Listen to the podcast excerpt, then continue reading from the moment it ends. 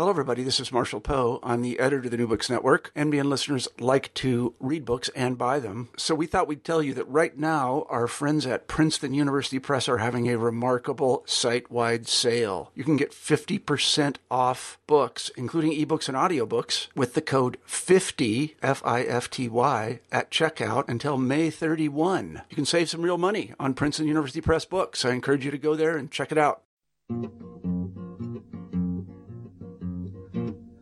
Со двора подъезд известный под названием Черный ход. В том подъезде, как в поместье, проживает черный кот. Он в усы усмешку прячет, темнота ему как щит. Все Hello, коты everybody. поют и Welcome to another плачут. edition of New Books in Russian. Eurasian Studies, part of the New Books Network. I'm your host, Sean Guillory. In every podcast, I talk to an author about their new book on Russia or Eurasia. In this episode, I spoke with Meredith Roman about her book, Opposing Jim Crow African Americans and the Soviet Indictment of U.S. Racism, 1928 to 1937. I was really excited when I saw an ad for Meredith Roman's book on Soviet anti racism and African Americans. I knew she was working on race in Soviet Russia and how Russians understand race, black experiences in Russia, and racism is a pet interest of mine, so I immediately contacted her for an interview. I wasn't disappointed. Meredith writes and speaks persuasively about the important role anti racism played in the early Stalin years and how it figured into the crafting of the new Soviet person. But perhaps more surprising for me was to realize how utterly novel the Soviet Union's anti racist position was in the 1930s, and how this captured the imaginations of many African Americans. As one commentator summed up Langston Hughes's visit to the Soviet Union, there was no toilet paper, but there was also no Jim Crow. For more, here's my interview with Meredith Roman. Hi, Meredith. Hi, Sean. Welcome to New Books in Russian Eurasian Studies. Thank you. Thanks for joining me to talk about your book, Opposing Jim Crow African Americans and the Soviet Indictment of U.S. Racism, 1928 to 1937. Well, thanks so much for having me. Oh, of course. It's a very interesting book and a, and a great topic. Um, and I'm, I'm, I'm happy to see I didn't know that you were a student of Lewis, Lewis Siegelbaum. So, Oh, yes. I- I, I- thought he might have put you on to me, actually. He- oh, He's good at doing that. yeah, oh, yeah, I, I saw him last. I saw him at the conference last week, so it was nice Okay. to catch up with him. So, but anyways, to start the interview, why don't you um, tell me a bit about yourself and and how you came to write this book? Okay, uh, I think the the real key part of, of this book is uh, working with Lewis Siegelbaum at Michigan State University. First, uh, looking at uh, discrimination against non-Russians in Moscow since the fall of communism, which I did my thesis work on, and uh, his support of that because initially uh, I didn't know what to do my thesis on, and, and that sort of came out of a seminar paper uh, that I was working on with a French historian, and he really liked it and supported my idea to turn it into a, a master's thesis and uh, convinced me to stay on to do the PhD there because he was really interested in my work and, and wanted to see it continue, wanted to sort of support this angle of using the lens of race to look at uh, Soviet history or post Soviet history. And it's a topic that really is only starting to be worked on now.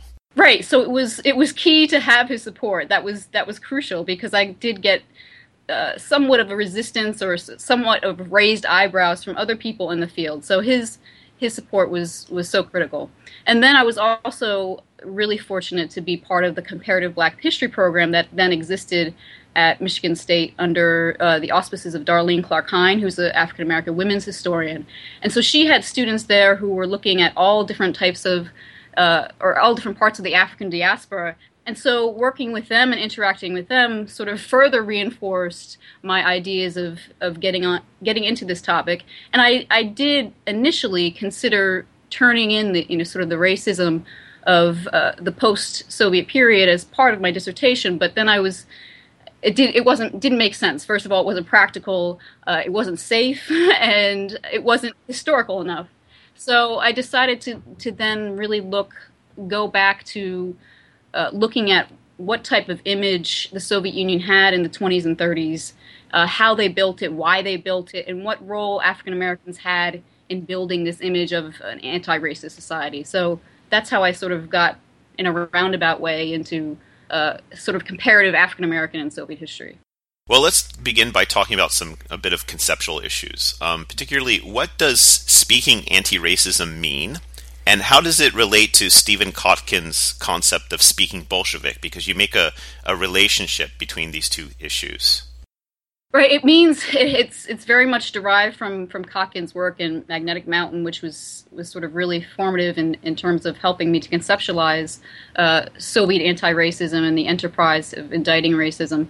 So, in essence, I it was an, it was a feature of being Soviet that that was also a, a feature of, of Soviet identity was this ideally you were supposed to be able to have knowledge of sort of the plight of African Americans and sort of the racial discrimination that was going on in the United States, and be able to speak somewhat competently about it, uh, and and of course express outrage at it. Uh, so, in in that sense, it's very much derived from his his uh, his use of the term "speaking Bolshevik," uh, but I also sort of play with the idea throughout the study, and I've I've sort of uh, got a lot of help at conferences from feedback, especially from from Russians uh, who are now historians of the Soviet Union, with regard to the fact that a lot of people, even though they were speaking anti-racism, especially in the 20s and 30s, didn't necessarily mean that it was false or superficial.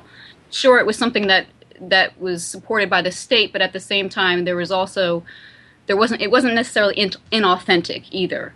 And i saw that was sort of something i struggled with writing the book and, and presenting my work that i i never wanted to state that it was completely inauthentic but i never wanted to say that it was always completely authentic either. I think there's there's it's somewhere in between. There's a middle ground there that sort of makes makes sense and uh, and makes it speaking anti-racism but not necessarily without um, that the air of superficiality or that was just propaganda or it was just people were compelled to do it. So that's uh, that's how I conceive of speaking anti-racism. And then, of course, uh, the fact that African Americans were speaking Soviet anti-racism, I think, is also important to note because that was that was one of the reasons why they became involved in that. One of the reasons they became involved in the Soviet indictment of anti-racism because it was also key to what many of them conceived as their struggle uh, to gain liberation in the United States and for African peoples around the world.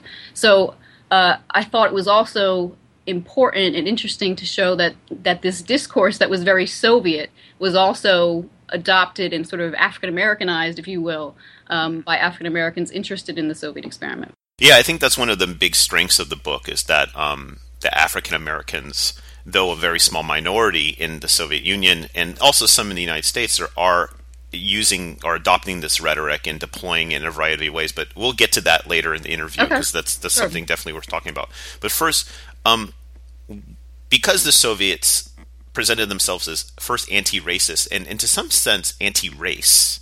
Mm-hmm. Right, I think this is right. an important thing. Uh, what were their attitudes to race, racism, and anti-racism in the 1920s and 30s, and, and why did they focus on African Americans rather than say Africans under you know colonial domination and uh, French and, and, British colonial domination, or even other races? Right. Well, I, I, there was in the 20s and 30s there was, I think, a, a you know there was a great um, there was a great interest in African Americans on the, on one level because they were Americans, so there was always this fascination with, or, or a consistent fascination with, with the United States. So uh, African Americans being associated with with America and being American distinguished them from Africans, and I think that plays a key role in helping to explain why they get very different treatment. Also, uh, I think because uh, the United States, at least until 1933, was essentially um, not not there were there were no diplomatic rec- uh, there was no diplomatic relations with the Soviet Union or the Soviet Union had no diplomatic relations with the United States that that helped to make them even more interested in African Americans because they could then use them and sort of uh, look uh, to expose this notion of the United States as being this land of democracy and this land of freedom uh, by using those people whom American democracy despised and, and discriminated against. So I think that was a key role in in also selecting African Americans, and African Americans were interested in in developing that relationship as well. So there was there was desire on the part of African Americans as well to sort of forge this alliance. And of course, this changes after the Second World War, where when there is greater interest in the African uh, continent. But but during the 1920s and 1930s, you know, America, the United States, is seen as the capitalist country, the sort of imperial country that must be, uh, you know, sort of that that we must uh, be guarded against or be on our guard, guard against. So that makes African Americans very interest, very sort of key in at least identifying them as allies in resisting this supposed imperialist war that the United States was plotting. So that's why even in some of the chapters I I emphasize the connection that is drawn between the increased violence against African Americans, and that's sort of framed as meaning that the U.S. imperialists are, are you know, sort of getting closer to wage a uh, war against the the, Soviet Union uh, because they're t- attacking our allies. And in, in, essence, the fifth column within the, the United States, uh, they're attacking them, so that means they're getting ready to attack us. I think African Americans were an ideal and sort of a really perfect way of embarrassing and exposing the United States for all its racial problems, uh, especially given the, the sort of air of, of superiority that they, they claim to hold. And I, that also especially around the five year plan from 1928 to 1932, when uh, the Soviet Union is admitting, or Soviet leaders are admitting the in- country's industrial uh, inferiority. They want to claim a, mor- a moral superiority, and African Americans and sort of attacking racism is a key way of, of gaining that sort of sense of moral superiority. You know, I, I was going to say, I guess it makes also makes sense that America is kind of a prime target because it becomes a great power in the post World War One um, conjecture. So they become the kind of light of democracy more than say Europe. Right. You look at a number of case studies of um, how anti-racism is formed, and the first one you talk about is the trial of um, I'll probably slaughter his name, but Lumiel, Lemuel Lewis and William Brown, who right. are 2 mm-hmm. white Americans right. who assault uh, African American named Robert Robinson in Stalingrad in 19 in July 1930.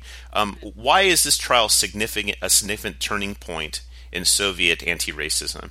I think it's significant because it's really the first time that we see, uh, especially in the press and, and with regard to a specific trade union, where there's an all all out sort of campaign to attack American racism and to uh, embrace an African American who's in the country as as our brother. So prior to this, of course, you know, in the 1920s, there were articles about American racism, but not to the same degree as what occurs once once this attack occurs, uh, and once the trade unions, the essential trade unions, get involved, and especially uh, in particular the metal workers union.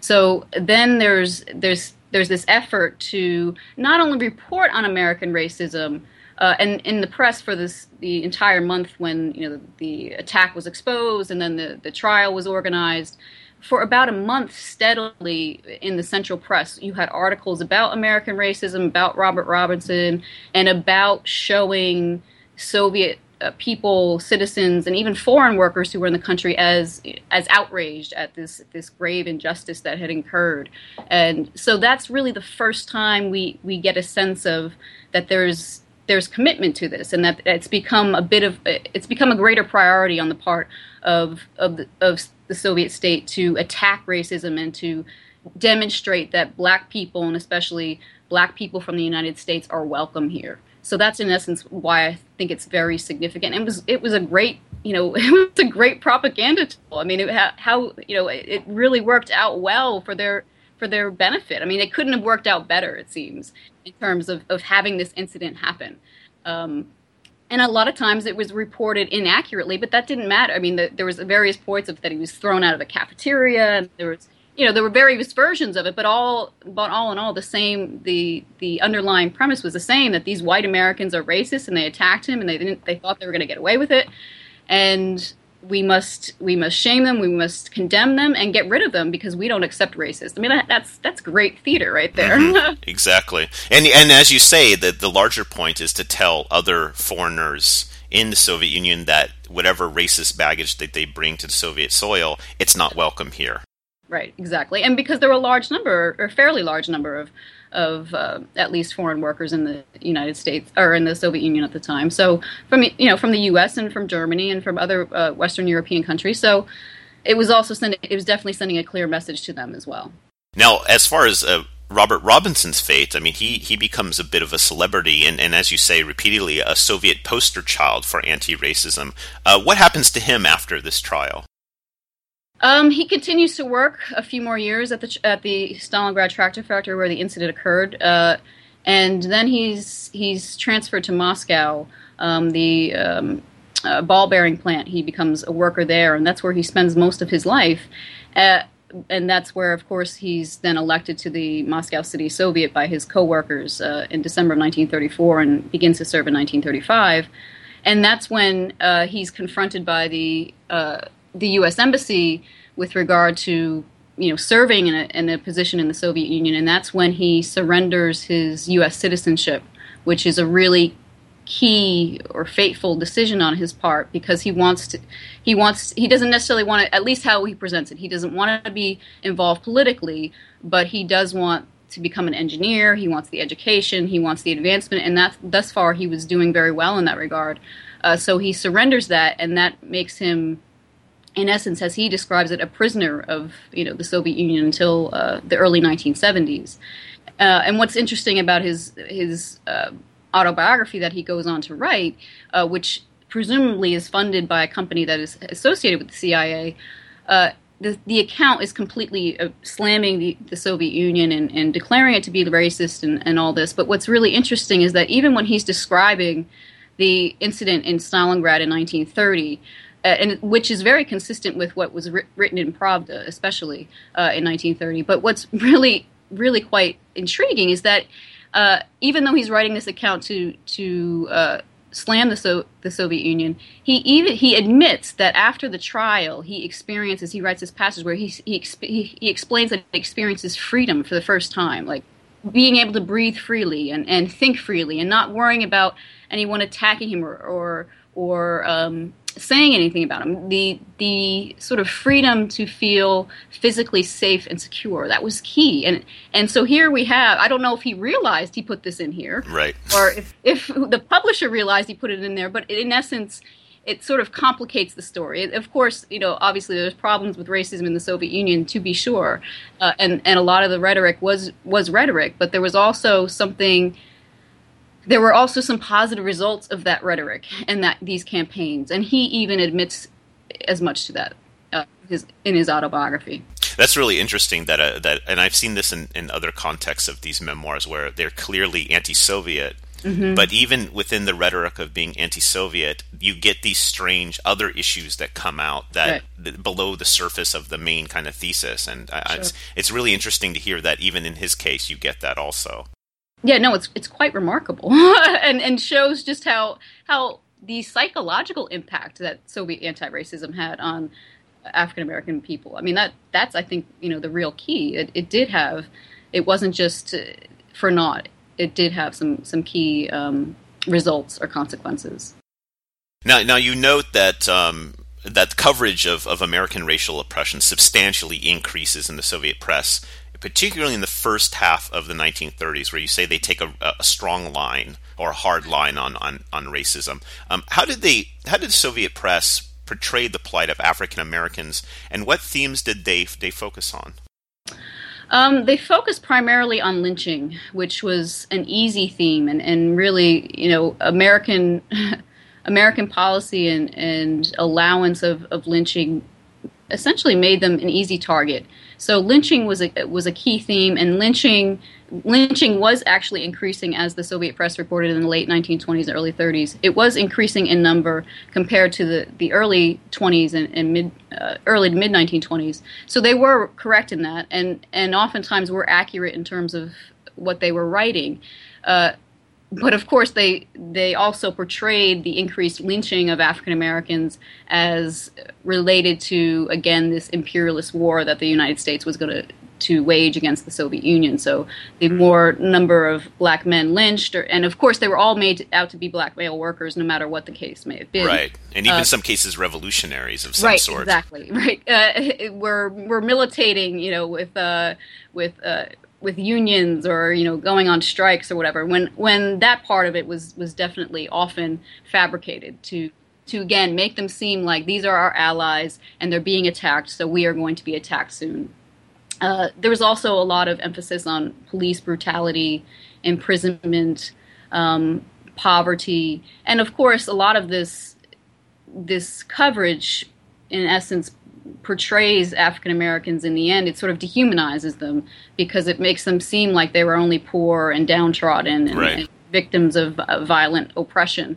So a lot of times African Americans who then go to travel to the Soviet to the Soviet Union, you know, throughout its its existence, are then sort of met with shock by some some Soviet citizens who are like, "Wait, you have nice clothes and, and you're not poor and, and you were educated," and so so that coverage over time, over the decades. So this is even beyond the 30s. Um, helps to it's it's it's effective in one sense that it's providing coverage of uh, gross human rights violations that are cu- occurring in the United States, but at the same time, it's also dehumanizing those who are who are the victims of it.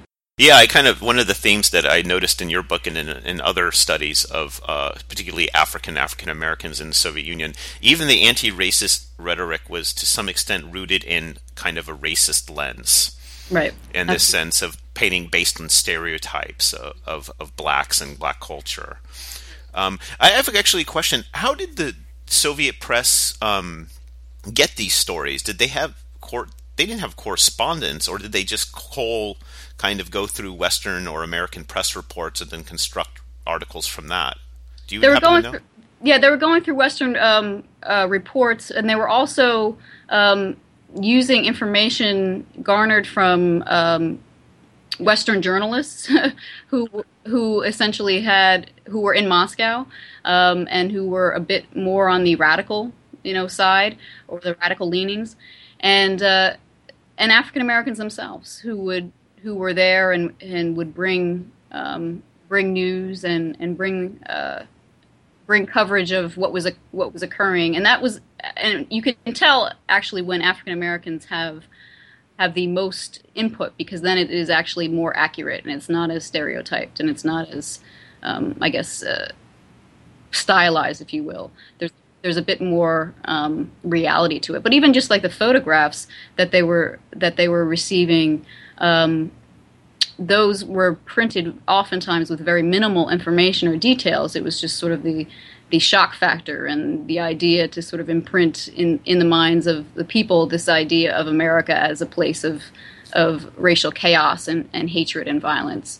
Uh, and I think the, the Daily Worker and the American Communist Party uh, also played a role in sort of conveying information. Sometimes the information was taken from the Daily Worker. So uh, articles or photographs that appeared there, which of course, you know, a lot of the, the things that they were reporting never appeared in the New York Times.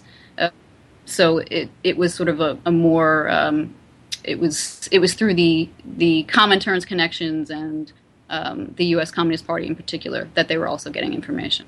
Yeah, I never actually thought about the way the Comintern and then, of course, foreign communist parties act as a as a filter of, of sorts for how the Soviet Union perceives the outside world and communist movement within it. Right. No, and it's key. I mean, I think this is a way we often see. Um, at one point, I, I had gotten some feedback about my work, and that you know, all this was just the you know sort of uh, this was just the concern of the the Comintern. and had nothing to do with the Soviet Union per se. And I, I think something the book I tried to do is is to show that the Comintern policies were in some ways, not always, but in some ways, infect, infecting Soviet society or affecting Soviet society, and especially during this period, at least, you know, the, the militant third period, that some of its uh, ideas and rhetoric were um, very much made part of what was supposed to be Soviet identity in the Soviet space. That's that's actually quite interesting. This kind of transmission uh, Right. that you show. Um, now, as you mentioned before, and, and highlighting the racism in the United States, the Soviet Union wanted to portray itself as a morally superior, raceless society, which is interesting considering its multi ethnicity. Um, but what role did the images and art and literary representations of African Americans play in this kind of promotion of the Soviets' moral superiority?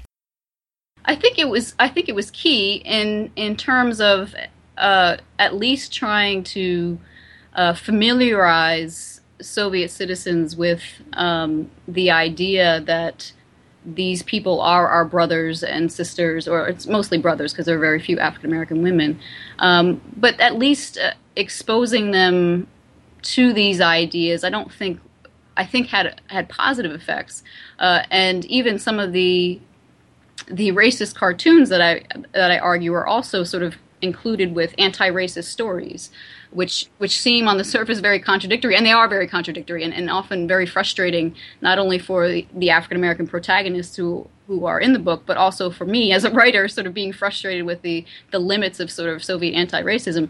But in some ways, I think they were trying to say that although these people might seem a bit different to us and, and curious because we're not used to being around black people, uh, that they are our friends, they are civilized, they're more civilized than white people in America, and we have a lot in common with them. They're hardworking, they're honest, you know, they're um, they're people, they're they're genuine people. So even though they might appear strange, that and grotesque as some of the images show, um, they are you know they are real people. So I think that the their presentation in terms of of uh, presenting African Americans as being embraced, I think gave sense or gave rise to a sense of of community and openness.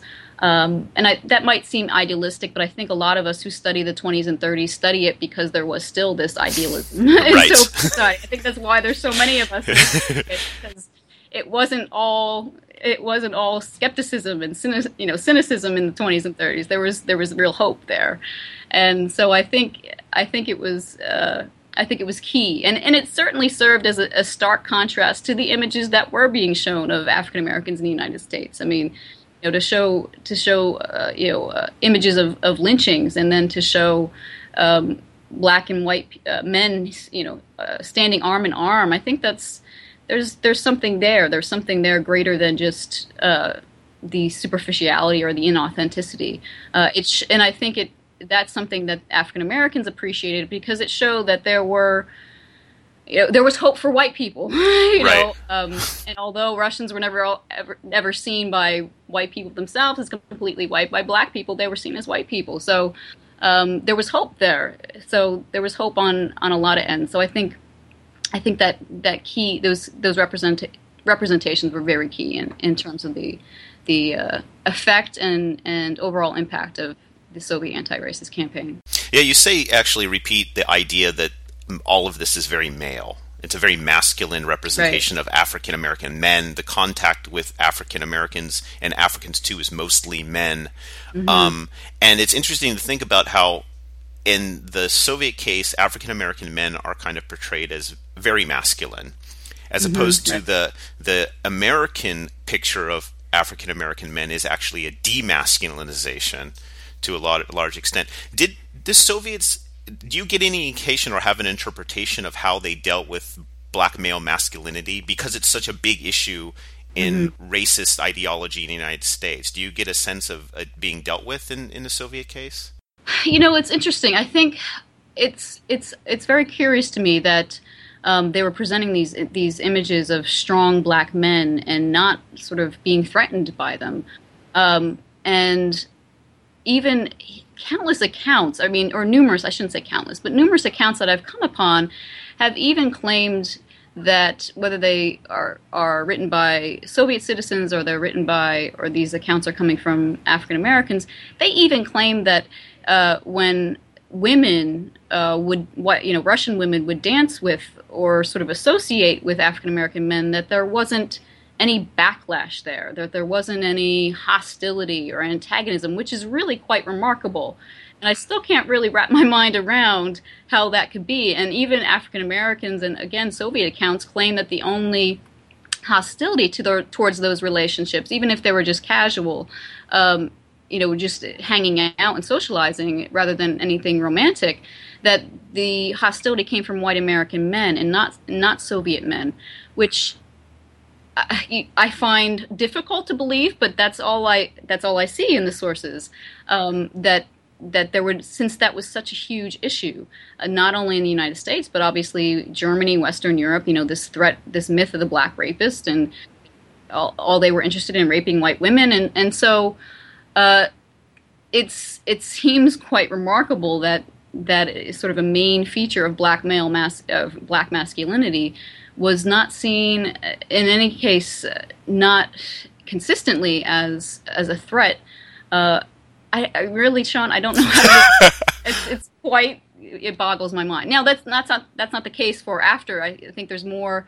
You get more sense of um, hostility in the 40s and yes. 50s. Mm-hmm.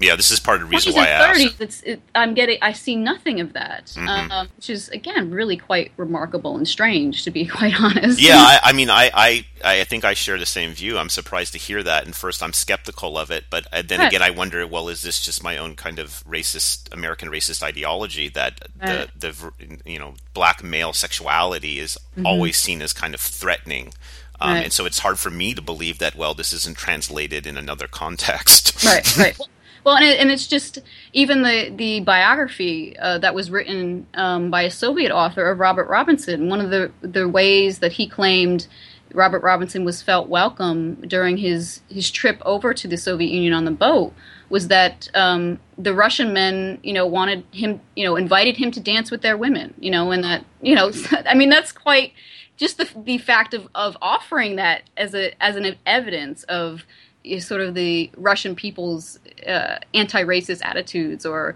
you know, sort of the the antithesis, how they represent the antithesis to you know white Americans' attitudes towards black men in particular.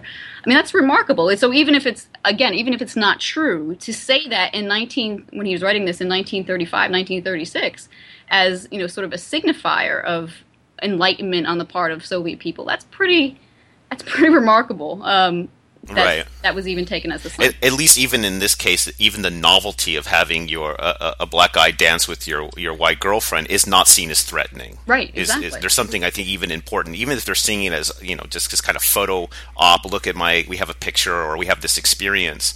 Uh, at least it, it, the fact that it's not seen as a threat is, I think, somewhat significant. Right. Well, and then it, clearly it's being taught that, that you're not supposed to see it as a threat, right? Right. So right. That's the instruction. That's the message that's being taught. So that's that's quite um, revolutionary for for this era. Certainly, yeah, that is that is. Um, now, the trial of the Scottsboro Boys in Alabama in 1931, which is has its own very powerful history in the United States, you showed that it actually has an international history, and especially since it ignites a campaign in the USSR against their execution. And you write that the, the campaign, which was directed by the Soviet uh, Committee for Saving the Nine Negroes, quote, molded how to speak anti racism for the country's citizenry. Now, talk about this campaign and, and how ach- achieve this molding. Well, it it achieved it achieved it or attempted to achieve it in, on multiple ways. I mean, there was a massive uh, press campaign. So quite frequently through 31 and 32, there were images not only in Pravda and Izvestia, but more often um, in Trude, which it was the trade union newspaper, and uh, Rabochaya Gazeta, which existed in 1931. There were there were tons of images and uh, articles about the Scottsboro Boys, or they weren't called obviously the Scottsboro Boys there, uh, the Scottsboro Nine or the Nine Negroes because they couldn't be boys since they had to be revolutionary fighters. Um, so uh, or revolutionary warriors, if you will. Uh, there were also rallies, uh, meetings held, or at least supposedly held to some extent. Obviously, we can't prove the, the extent to which these meetings were held. Um, but at least in major cities, there were banners, there were posters that that uh, we know, at least in Moscow and um, Leningrad, existed. Uh, so, in essence, the city landscapes uh, sort of papered with images of, of the nine or with you know, free the Scottsboro prisoners or scre- free, free the Scottsboro defendants banners posted on um, street corners or um, uh, in transportation, public buildings. So, and there were supposed to be uh, meetings and rallies held throughout the Soviet Union, um, in all corners of the Soviet Union. So, uh, in essence, I argue that it, that this campaign was at least intended to personalize the experiences of American racism on the part of, of African Americans and especially African American men, uh, but at the same time, as you say, sort of teach people, if they want to, how to speak anti racism. So, uh, if it's not reading the newspapers themselves, it's listening to a lecture. Um, it's uh, it's basically reading a, a, cartoon, reading a poster, or at least at least being aware of the atrocities that are being committed. And I think that awareness, you know, sort of the notion of international education, that international education will uh, you know, sort of erase all residues of capitalist education, i.e., racist imperialist education, and and will teach people that uh, what is right and what is wrong about uh, humanity in general. That black people are not inferior or white people are not superior. So I think I can't say that it that it necessarily that people actually articulated this on a daily basis, but I, I would argue that they were aware of it. Uh, you know, even the uh, children's journals had not necessarily images directly related to the Scottsboro case, but images that would deal with the persecution and victimization of African Americans at the hands of violent mobs, or or uh, whether whether it be at the hands of a court system or or uh, you know mobs that that from an early age, if it was there, whether you bought into it or not, I, I, you know I can't make that argument, but at least I would argue it dominated the field of discourse. It was, and if you wanted, of course, to be part of the system and move up in the system, you could access that language, learn that language very easily, and therefore um, basically prove your Soviet to, Sovietness. And I, that's why the, the sort of quotation from Khrushchev when he's speaking. Right, which is a wonderful story. right. I mean, it's it's uh, and Lewis Siegelbaum actually uh, put me onto that because he was he was reading the biography of, of that wonderful biography of Khrushchev, and he said this is a great piece. You need to to incorporate this, and of course, it was a fabulous anecdote and something that really helped to prove that he had been learning, he, Khrushchev, and others have been learning since the, the early 1930s how to speak anti racism. Wasn't something that happened overnight. Yeah, I think it's important that it, it at the least it provided a rhetorical form to speak about something that had no language right it gave the citizens the tools to to at least participate in this kind of you know national conversation and international conversation about race that didn't necessarily exist in a kind of popular accessible form Absolutely. No, and and was not sort of the, the thing to do or wasn't the fad. It wasn't fashionable in the 20s and 30s to be doing this. And I, again, I think that's why African Americans who did encounter Soviet citizens were impressed. You know, these are white people who are trying to make an effort. Yeah, you know? exactly. It might, might, be superficial. There might be some propaganda behind it, but at least they're making an effort. Um, and you know, I think they would have liked the, the, propaganda to existed in the United States if that meant you know security and, and some level of greater level of equality especially if you contrast this with Ilf and Petrov's kind of discussion with one of their white hitchhikers about right, race exactly. in America and how he just doesn't even care. Right. Exactly. It's just the way it is. So it, it does show, even here on the question of moral superiority, the fact that Soviet citizens speak the language. Right, and and and all the, the accounts of African Americans that uh, that we have access to and, and, speak to the fact how how impressed they were by just casual conversations with with Soviet citizens who expressed an interest in and had so much knowledge of of American racism that they were shocked by that and that they were somewhat interested in it. it wasn't it was it was there was a curiosity there that white America did not have or did not care.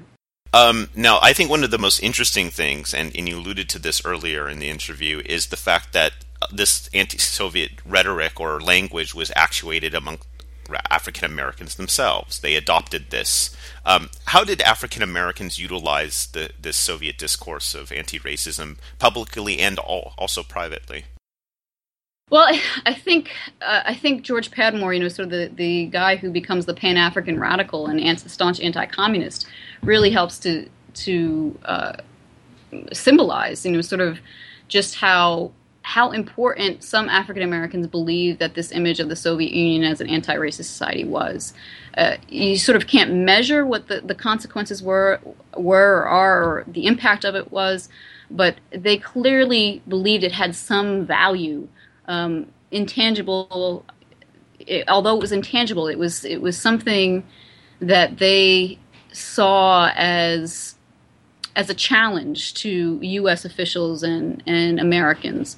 So even though uh, someone like George Padmore, who's expelled from the Comintern by 1934 and becomes a staunch anti-communist, he's still he, he's condemning the Soviet Union for you know its violation of civil rights and political rights, and sort of just saying how communism is is evil and all this. But at the same time, he's he's claiming that, but they are they have discovered the cure for racism, and and we know that Padmore had some I some uh, some sense of racism that did exist in the Soviet Union, and he was aware of sort of racist caricatures that continued to coexist with Soviet anti-racist rhetoric.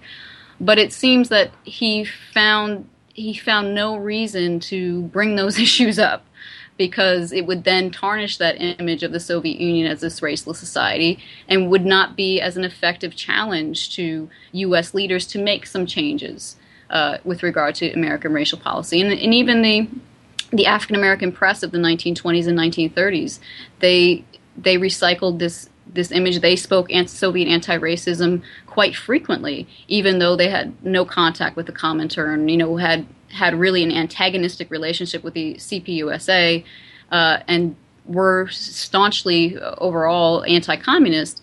They they still projected this image of the Soviet Union as being this land of, of opportunity for African Americans, uh, where they could be accepted and, and excel and succeed. So I, I would argue that that gave African Americans hope, you know, that there were that there could be change, uh, and it also again served as a challenge that this is the society we want. I mean, even their their uh, love of Pushkin right? Uh, and all the, the stories dealing with Pushkin, I mean, how could we not read that as their desire to have African American writers be celebrated as American writers, not African American writers, in the way that Pushkin uh, they portrayed as being embraced by Russian people, not you know as a Russian writer, uh, not as as an someone of African descent who wrote in Russia.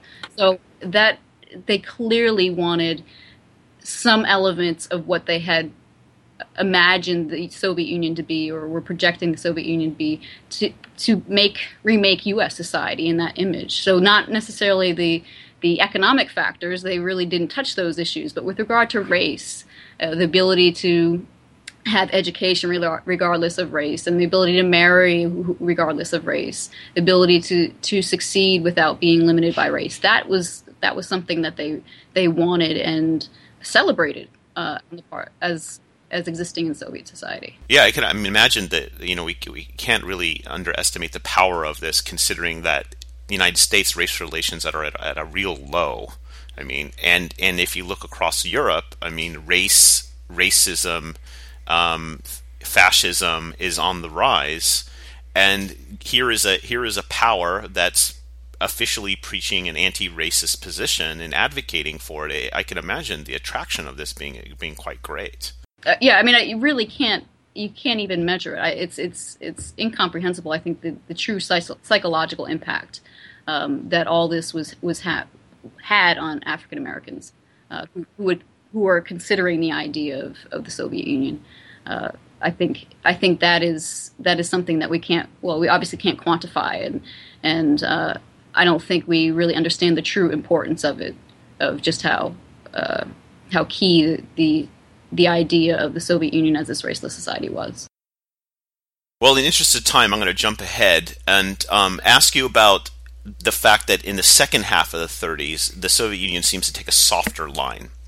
So, first question is what, what is the fate of, of anti racism in the second half of the 1930s? But the second question is what are the legacies of this um, on Russian views of race and racism and their understanding of the United States. Because I don't know if you know, but the um, Russian government came out with a kind of human rights report about the United States a couple of weeks ago. Oh, and oh no, I didn't hear that. yeah, and one of the things they highlighted is the persistence of you know Ku Klux Klan racial injustice in the United States.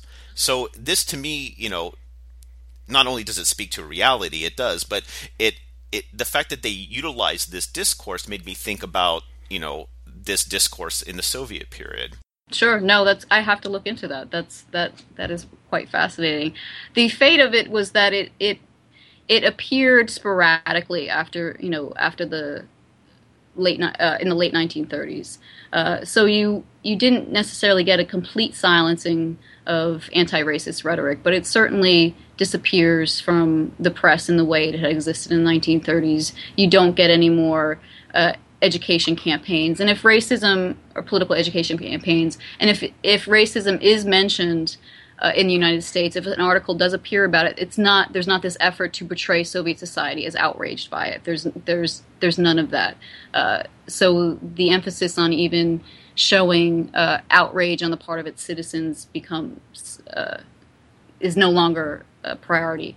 What what does become, of course, the priority is Nazi Germany, and Nazi Germany becomes, for obvious reasons, portrayed as the most racist society. So, and even lynching is still spoken of sometimes in in articles dealing with racial discrimination as a whole, but it's it's almost treated as as if well we already know about that, so we don't need to pay any attention to it. Uh, so in essence, it, it becomes deprioritized. It becomes again uh, obviously a priority after the Second World War in terms of uh, its relationship with the with the United States, but then it, it still has different features because no longer are African Americans sort of the only uh, faces of of, Amer- of Soviet racial enlightenment. Now there's a greater effort to reach out to Asia and, and the continent of Africa. Uh, so African Americans are really not don't have the same cachet uh, in the Soviet in the Soviet press at least, and American imperialism can be exposed throughout the world. It no longer has to be shown as existing only in the United States or uh, because of the isolationist policies of the United States in the 20s and 30s, show, proving that the United States was an imperialist power. You, they focused on Amer- on violence against African Americans. Well, now that was no longer sort of a pri- that wasn't necessary anymore. They could turn to any corner of the globe and and, and sort of uh, expose American imperialism, and and no longer are is racism against America uh, African Americans shown to be the you know sort of first steps in an imperialist war. So there there are friends, but it's not the same type of allied relationship that existed. And now you you get after the Second World War, you get reports about American opposition to this. So, so while there was sort of inklings of this in the 20s and 30s, it was always that the Soviet people were the ones outraged and that they were sort of providing a model for American white Americans on how to react to racist ideologies and race, racial violence. Uh, so you don't you don't get that anymore. Uh, you don't get that the Soviet Union or Soviet citizens are the only one who are outraged. Now you get a growing segment of U.S. society who are outraged and angered with the government. So now it's more an image of you know, the growing imp- unpopularity of U.S. policies among American people. So it's a very different. Um, so it's still there. Obviously, it's very important. That's the the anti-racism, the Soviet anti-racism. I think we're all most familiar with, growing up with the U.S. civil rights movement. But there is. Um, it's different. It takes different uh, forms and manifestations. So I think uh, I think it has an important Soviet anti-racism has an important legacy, uh, but I think it also feeds into uh, clearly it's still a tactic that the that um, Russian leaders can now use, and, and clearly they were they were well versed in it enough uh, throughout the Soviet period to draw on that imagery and that rhetoric. But I I think unfortunately too much has also been forgotten uh, because of the rampant racism in you know in in the post-Soviet space, if you will. Uh, the fact that there's maybe even some resentment that they were fed Soviet anti-racist rhetoric for so long, so uh, there's no longer this this safety net that exists for people of color and even African Americans uh, when traveling throughout um, post-Soviet Russia uh, when traveling throughout the former capital of, of Enlightenment, Moscow. Uh, so I think, I think, and unfortunately, the legacy of Soviet anti-racist rhetoric is is can be still used by the state, but I think overall, with regard to society as a whole, uh, there hasn't there hasn't been its removal and sort of the, its association with with uh, the Soviet state hasn't necessarily had a, a lasting positive impact on people's attitudes uh, towards uh, African Americans or peoples of African descent. And of course, the relationship with, with people from the African continent were always, I would argue, different. So the racism there is much more, I, I would argue, has always been much more uh, obscene and, and uh, much greater than African Americans. And I don't want. I mean, I don't feel comfortable talking in sort of these generalized terms because at the same time, I know a lot of Russian people who are very much uh, sort of uh, anti-racist, if you will, or have have not necessarily rejected that that legacy, but continue to practice it. But I think too often uh, those people or sort of those viewpoints aren't the ones that that create a safe space for people of of, color in, in Moscow. Yeah, I, have I've encountered both um, this kind of anti legacy of a Soviet anti-racism, and of course the kind of virulent racism you see today, and, and unfortunately I've encountered more of the latter than the former. Right. So yeah, this, I, this is a tragic a, a tragic result of, of, the collapse of the Soviet system. Absolutely, it's it's staggering. Um, and, and really quite disturbing. yeah. Well, on that, that happy note, um, um, right. just just to wrap up the interview, what are you uh, working on now? Um, I'm working on a project. I'm going into the late 60s and early 70s. I'm working on a project of comparative descent, so I'm still keeping the ag- uh, the angle of comparative African Americans in Soviet history. So I want to look at uh, human Soviet human rights activists and compare them to uh, revolutionaries of the Black Power movement and look at both their their tactics, their ideologies, their goals, their values, and how U.S. authorities and how Soviet authorities responded to both. And quite uh, could be surprisingly, or perhaps not surprisingly to some, uh, the tactics that were used to suppress both were quite similar. Uh, and there are, although there are obvious differences between Black Power activists and human rights activists in the Soviet Union, there are also some really salient similarities. Uh, and even with regard to press coverage, in many ways, the press coverage of of Black Power activists in the U.S. were much more effective in terms of trying to discredit and delegitimize them as compared to Soviet press reporting on um, dissident activity when they did report on it. Yeah. Uh, it was not as heartily believed uh, uh, and was often rejected because it was obviously a state uh, controlled press. Whereas in the United States, you see more people buying into what was being uh, reported about Black Power activists. Yeah, and I think that that that trend continues today. The American press is far more effective in, in kind of delegitimizing dissent than mm. the Russian press, which tends Absolutely. to be quite crude and and kind of manufactured. Um, well, that's that sounds great. I, would be. Do you happen to? Are you possibly looking into if there's documents, archival materials on Angela Davis's visit to the Soviet Union? Um, I haven't. I haven't gotten that far yet. Okay. Um, I'm just curious if there are. Yeah, I, I would. I mean, obviously the the press coverage is there, uh, and even the, the sort of anecdotal, personal memoir accounts are there. But so I I would assume there has to be, especially because very much like the the Scottsboro case, there were meetings held and letters sent. I mean, we have letters. You know, for example, at the Schomburg uh, Center for Research in Black Culture uh, in Harlem, there are letters that Angela Davis received from. Oh, wow. various Soviet citizens and groups throughout the Soviet Union. So I'm imagining that I would imagine that there would be. Oh, that's interesting. Traces of that throughout Soviet archives. Wow. Well, great. Then I, I, I, look forward to that. That that oh, sounds oh, wonderful. So much, All right. Well, thank you very much. I mean, it's a, it's thank a very you. interesting topic, a very good book, and, and I'm glad that you, you and, and, others are, are looking at the question of, of race because it really is an open field um, in terms of this, and the comparative is is nice too. No, um, thank you. I appreciate that. I hope I hope I'm lending some insight. yes. Well, thank you very much. Yeah, thank you. Take care. I've been speaking with Meredith Roman about her book, Opposing Jim Crow African Americans and the Soviet Indictment of U.S. Racism, 1928 to 1937. I hope you enjoyed the interview. Once again, I'm Sean Guillory, your host for New Books in Russian Eurasian Studies. If you're interested in hearing more interviews by the New Books Network, please go to newbooksnetwork.com. And until next time, goodbye. Грязный пол когтями тронет, как по горлу поскребет. От того-то знать не весел дом, в котором мы живем, Надо лампочку повесить. Денег все не соберем,